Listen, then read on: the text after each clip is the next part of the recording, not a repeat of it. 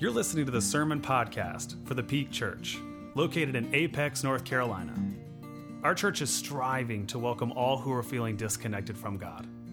And so, our hope is that over the next several minutes, you will connect with the God that we are talking about, and you'll resonate deeply with the life that this God wants for you. We hope you enjoy. The scripture passage for today is from the book of Proverbs, chapter 16, verses 1 through 9. To people belong the plans of the heart, but the answer of the tongue comes from the Lord. All the ways of people are pure in their eyes, but the Lord tests the motives. Commit your work to the Lord, and your plans will succeed. The Lord made everything for a purpose, even the wicked for an evil day. The Lord detests all who are arrogant. They surely won't go unpunished. Love and faithfulness reconcile guilt. Fear of the Lord turns away evil. When people draw favor from the Lord, even their enemies are at peace with them. Better a little with righteousness than great profits without justice. People plan their path, but the Lord secures their steps. This is the word of God for us, the people of God. Thanks be to God.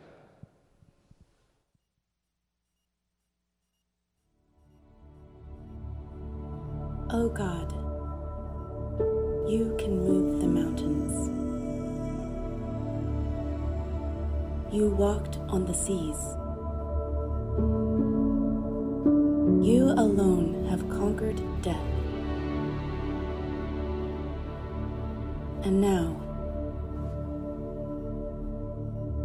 I need a miracle in me.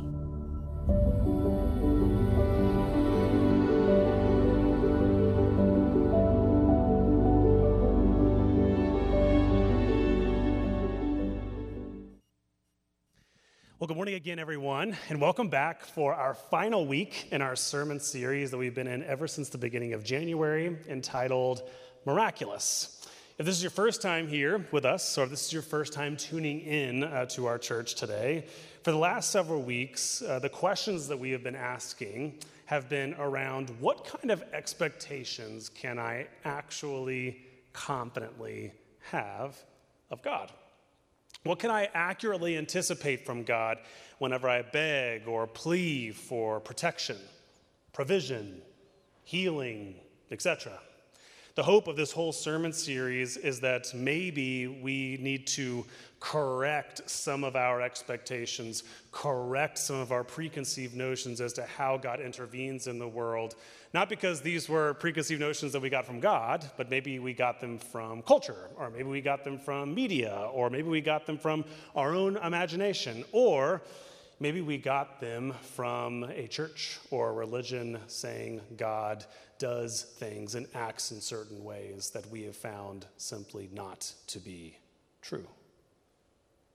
And so uh, today, uh, for one last week in this conversation, uh, we have one last installment in this series, which is sort of centered around this question What can I expect of God? What can I anticipate from God when I pray for guidance?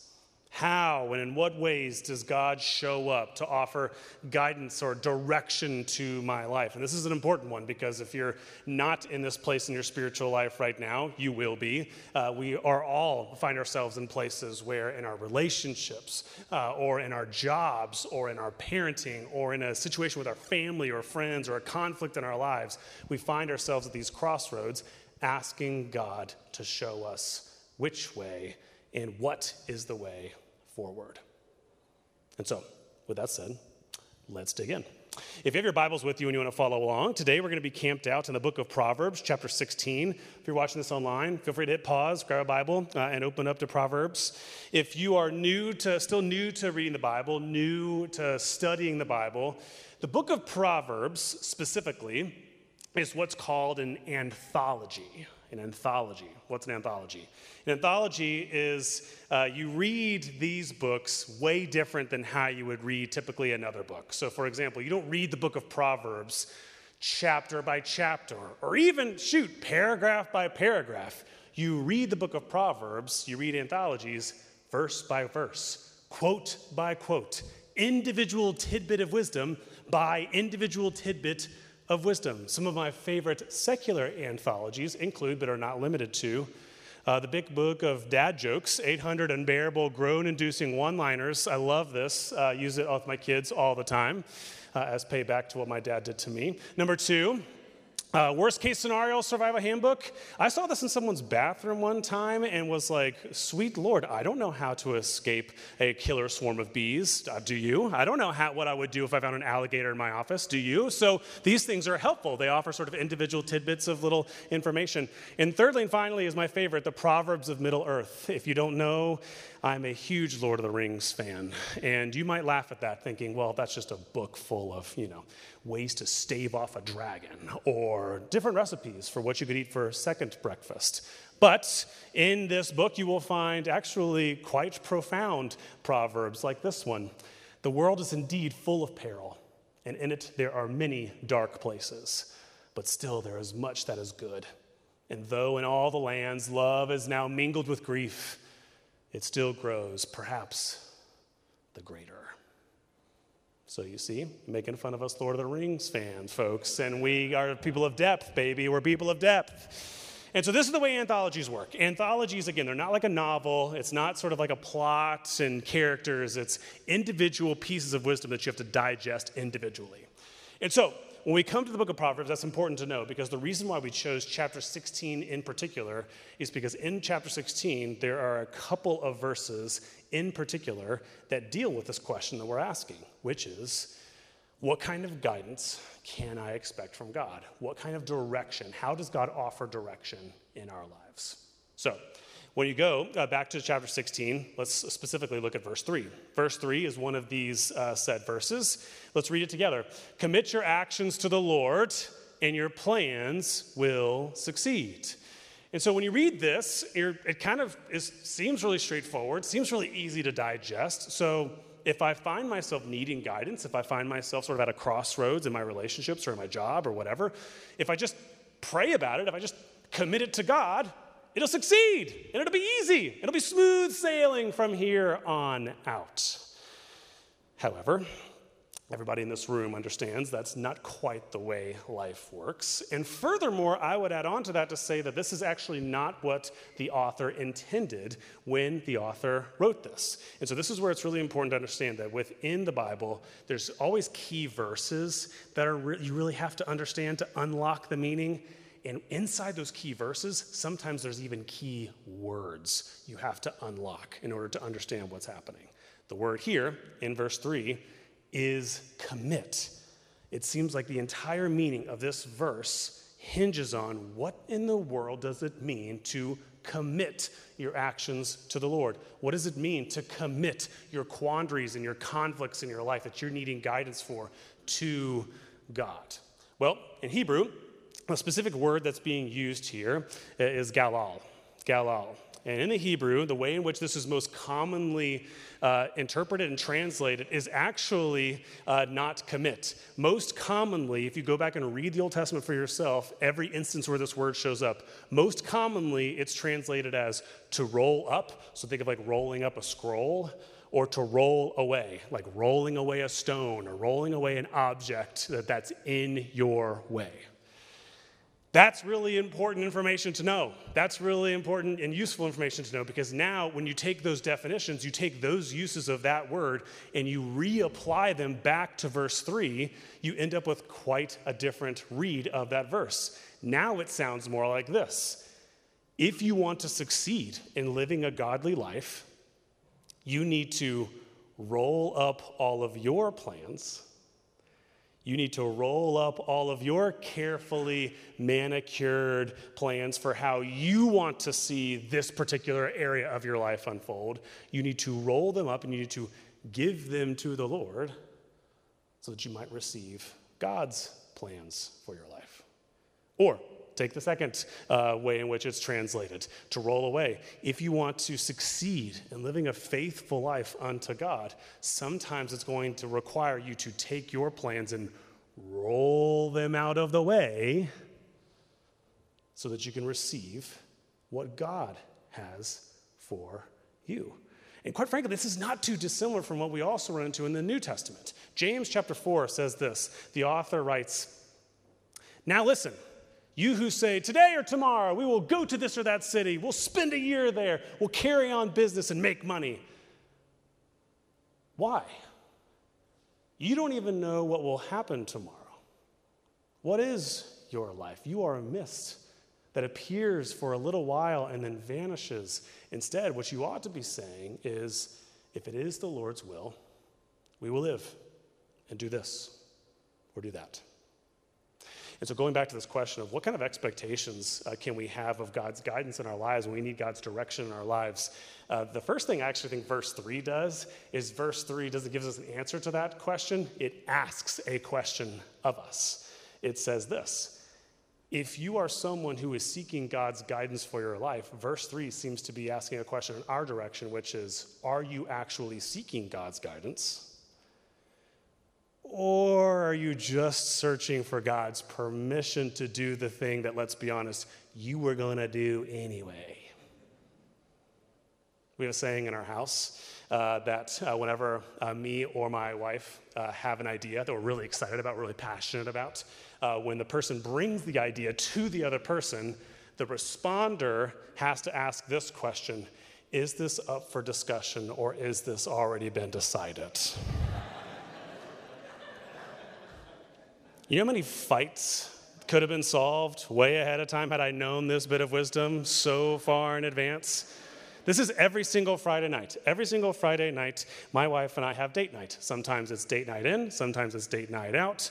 And every person who's been in a relationship before knows that whenever you ask the other person, What are you feeling? and they say something like, I think we should get sushi. That's not a conversation starter. That's not a discussion prompt. This is not going to be a free flow exchange of ideas. This is, so we're having sushi, and I hope you like it, and let's go and pick out what's on the menu, right?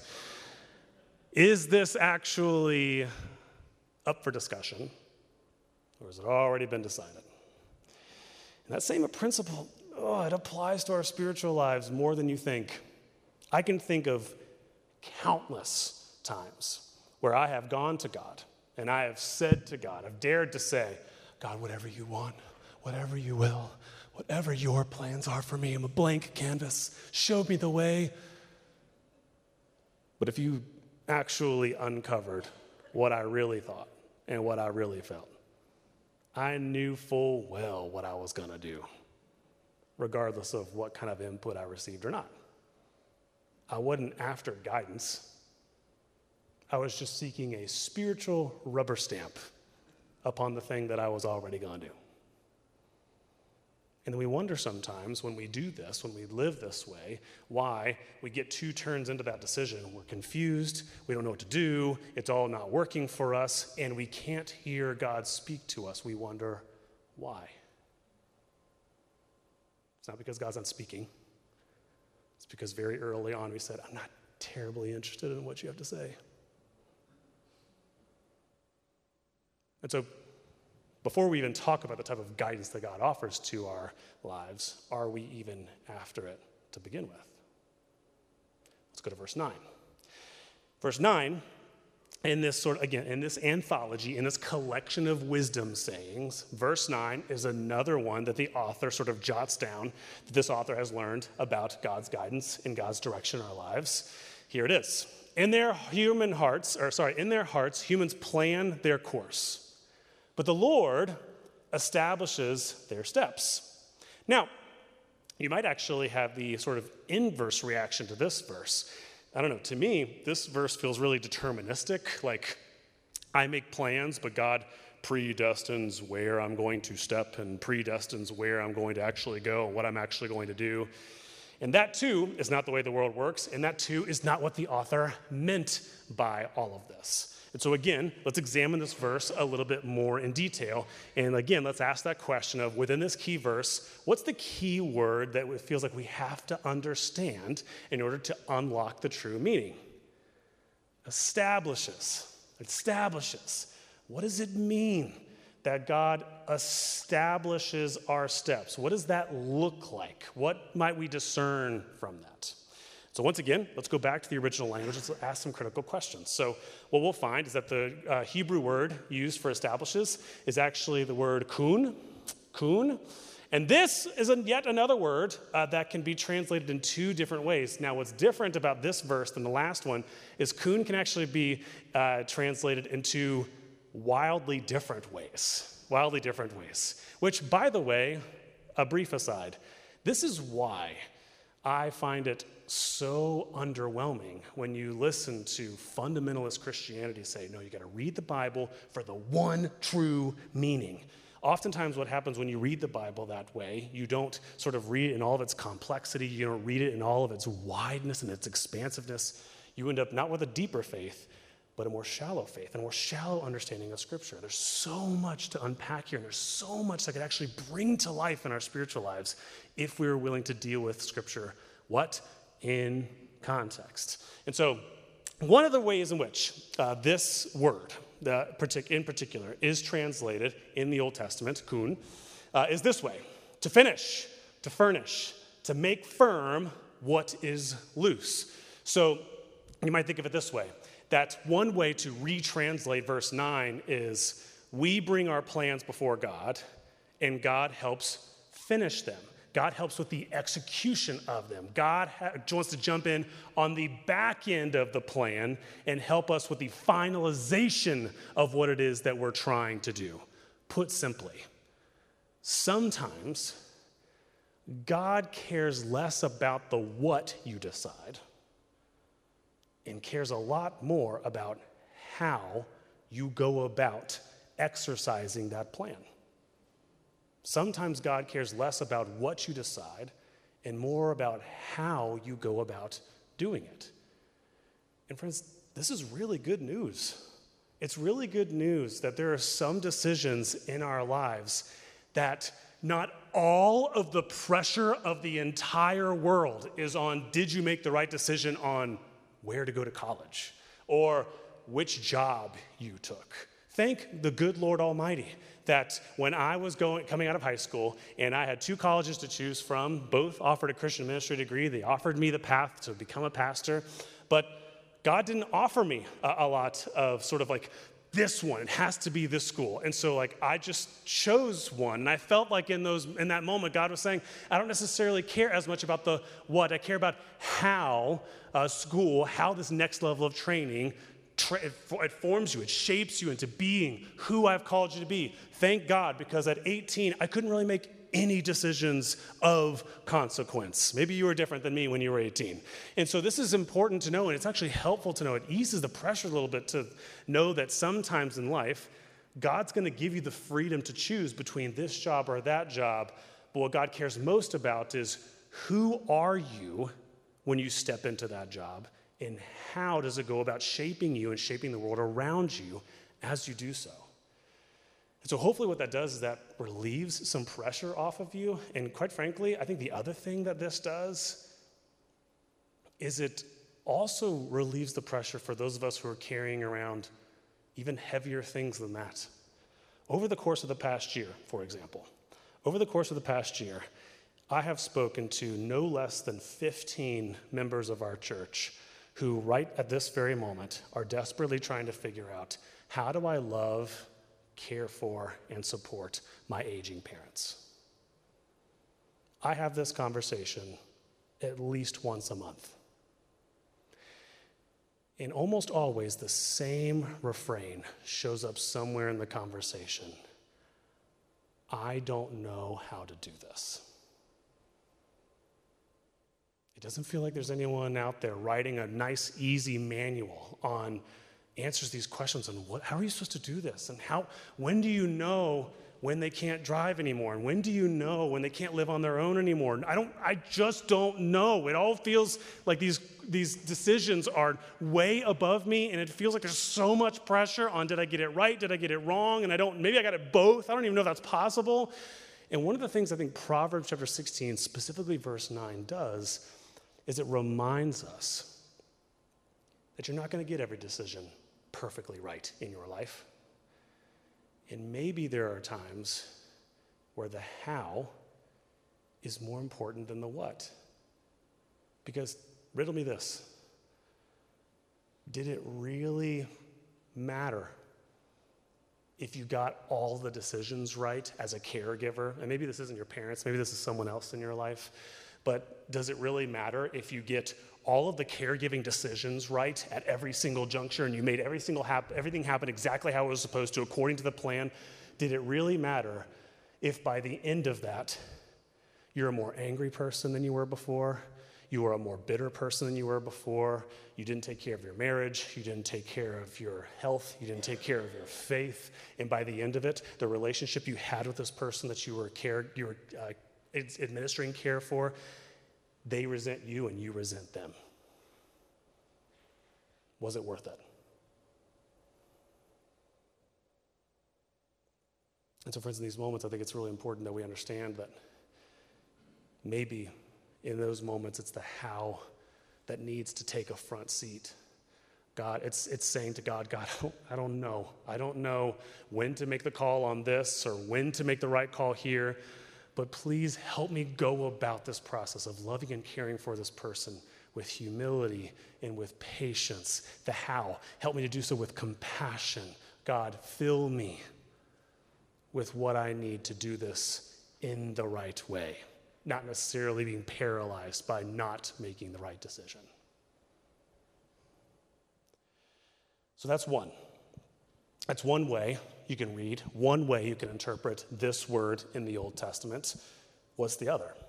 Well, that same word, again, kun, used in the Old Testament, if you look at how it's also translated and also interpreted and defined in the Old Testament, you'll find that sometimes it's, again, God getting involved in the back end, the furnishing, the finalizing, the executing of plans. But sometimes it's also translated as to direct, to initiate, to help set you up. In other words, other times, the way in which this word is used is sometimes God wants to show up on the front end. Sometimes God wants to back that train up for a quick minute and say, hey, actually the only real options that are most helpful to you are this one, this one, and maybe that one.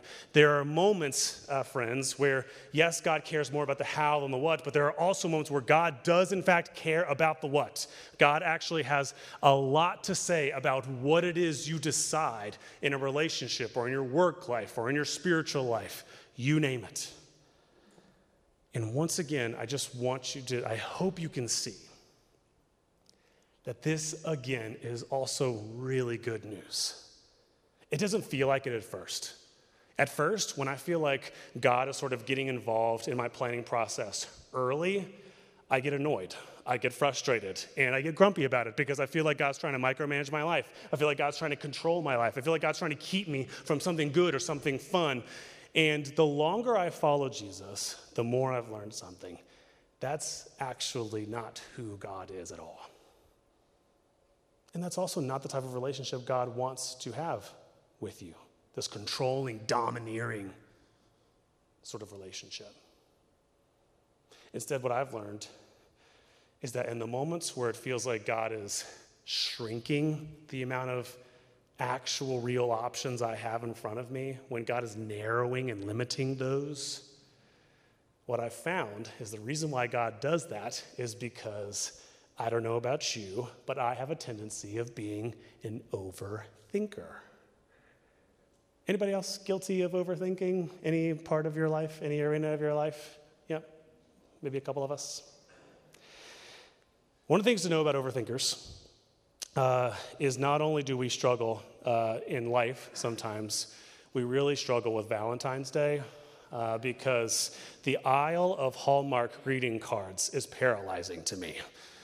There's not one, not 10, not 20. There are hundreds of options that say the types of things that you're supposed to say to your beloved partner.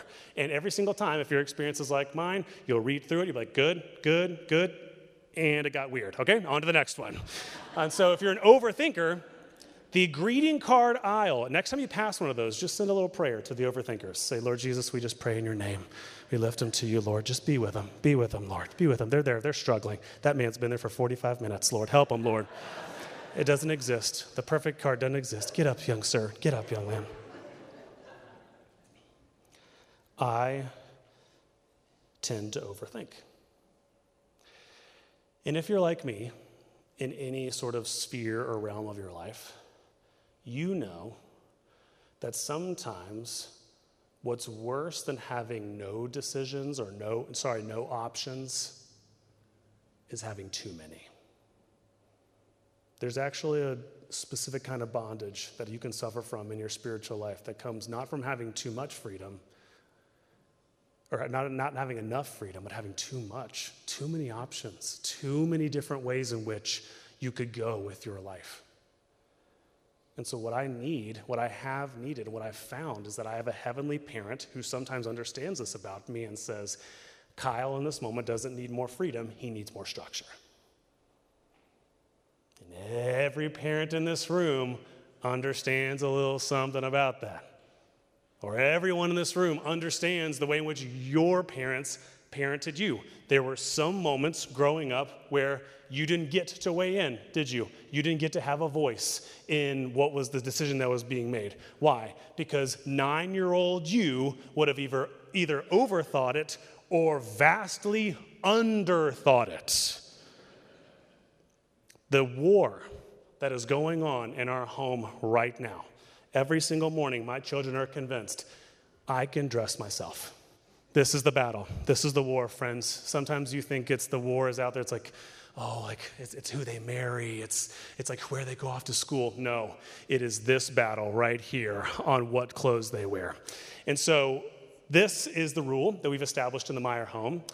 My children are allowed to choose what they wear on Saturdays.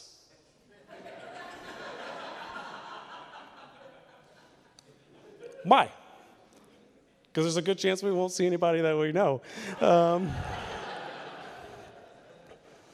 and I have good reason for this rule. It feels like every other day my child will show up in pants that I don't know if they're pants or if they're shorts. If they're pants, he aged out of them five years ago. He's like, I just like the way they feel. I'm like, no.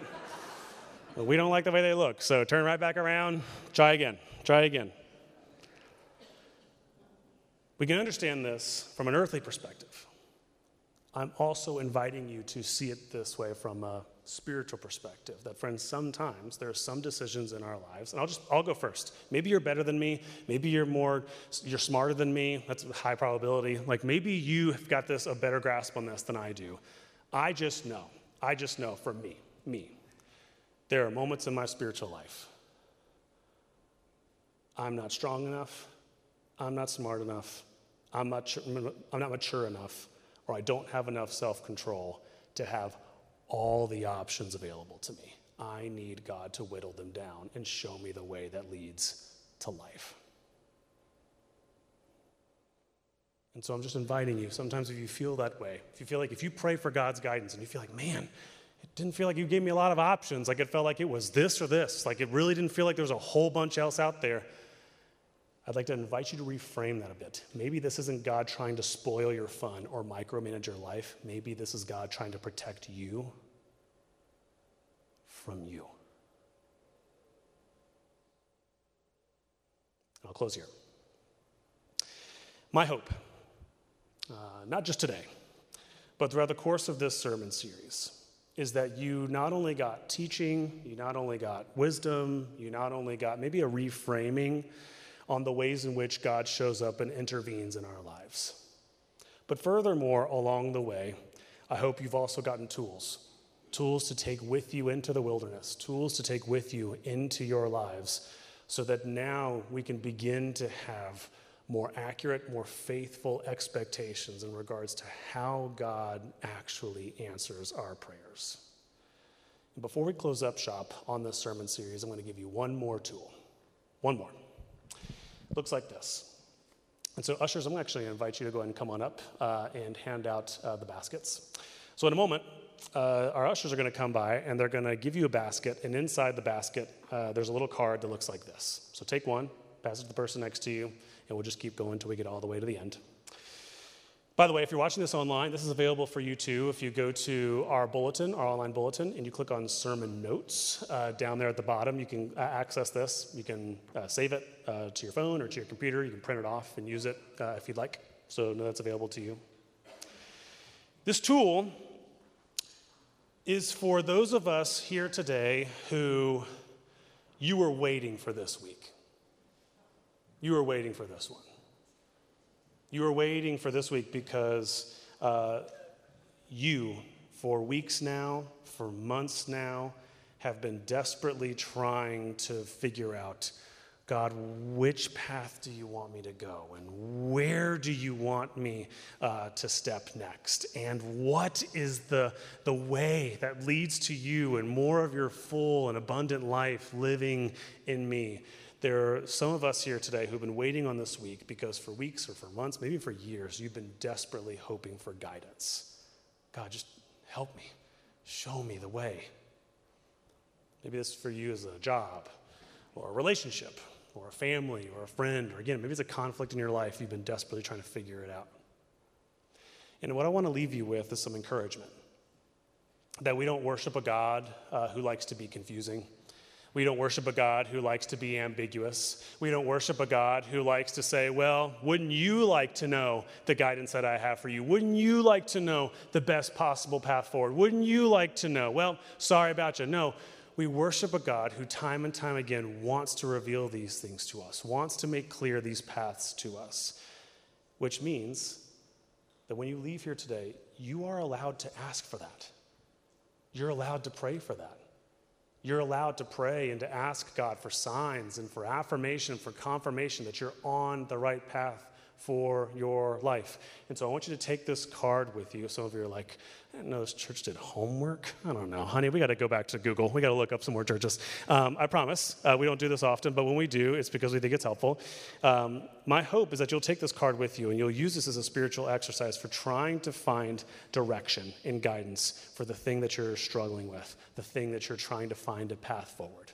Now, before you get out of here and you start using this tool, a couple of ground rules. Okay?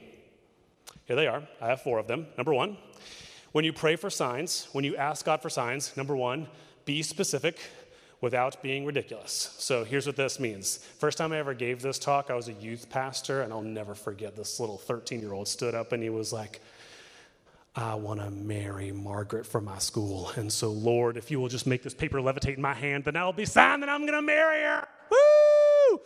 I said, sit down, shush it. God ain't answering that prayer. Um, be specific, be specific without being ridiculous. So be specific. God, um, and use passages of scripture as sort of take your cues from. Judges 6 is the story of Gideon.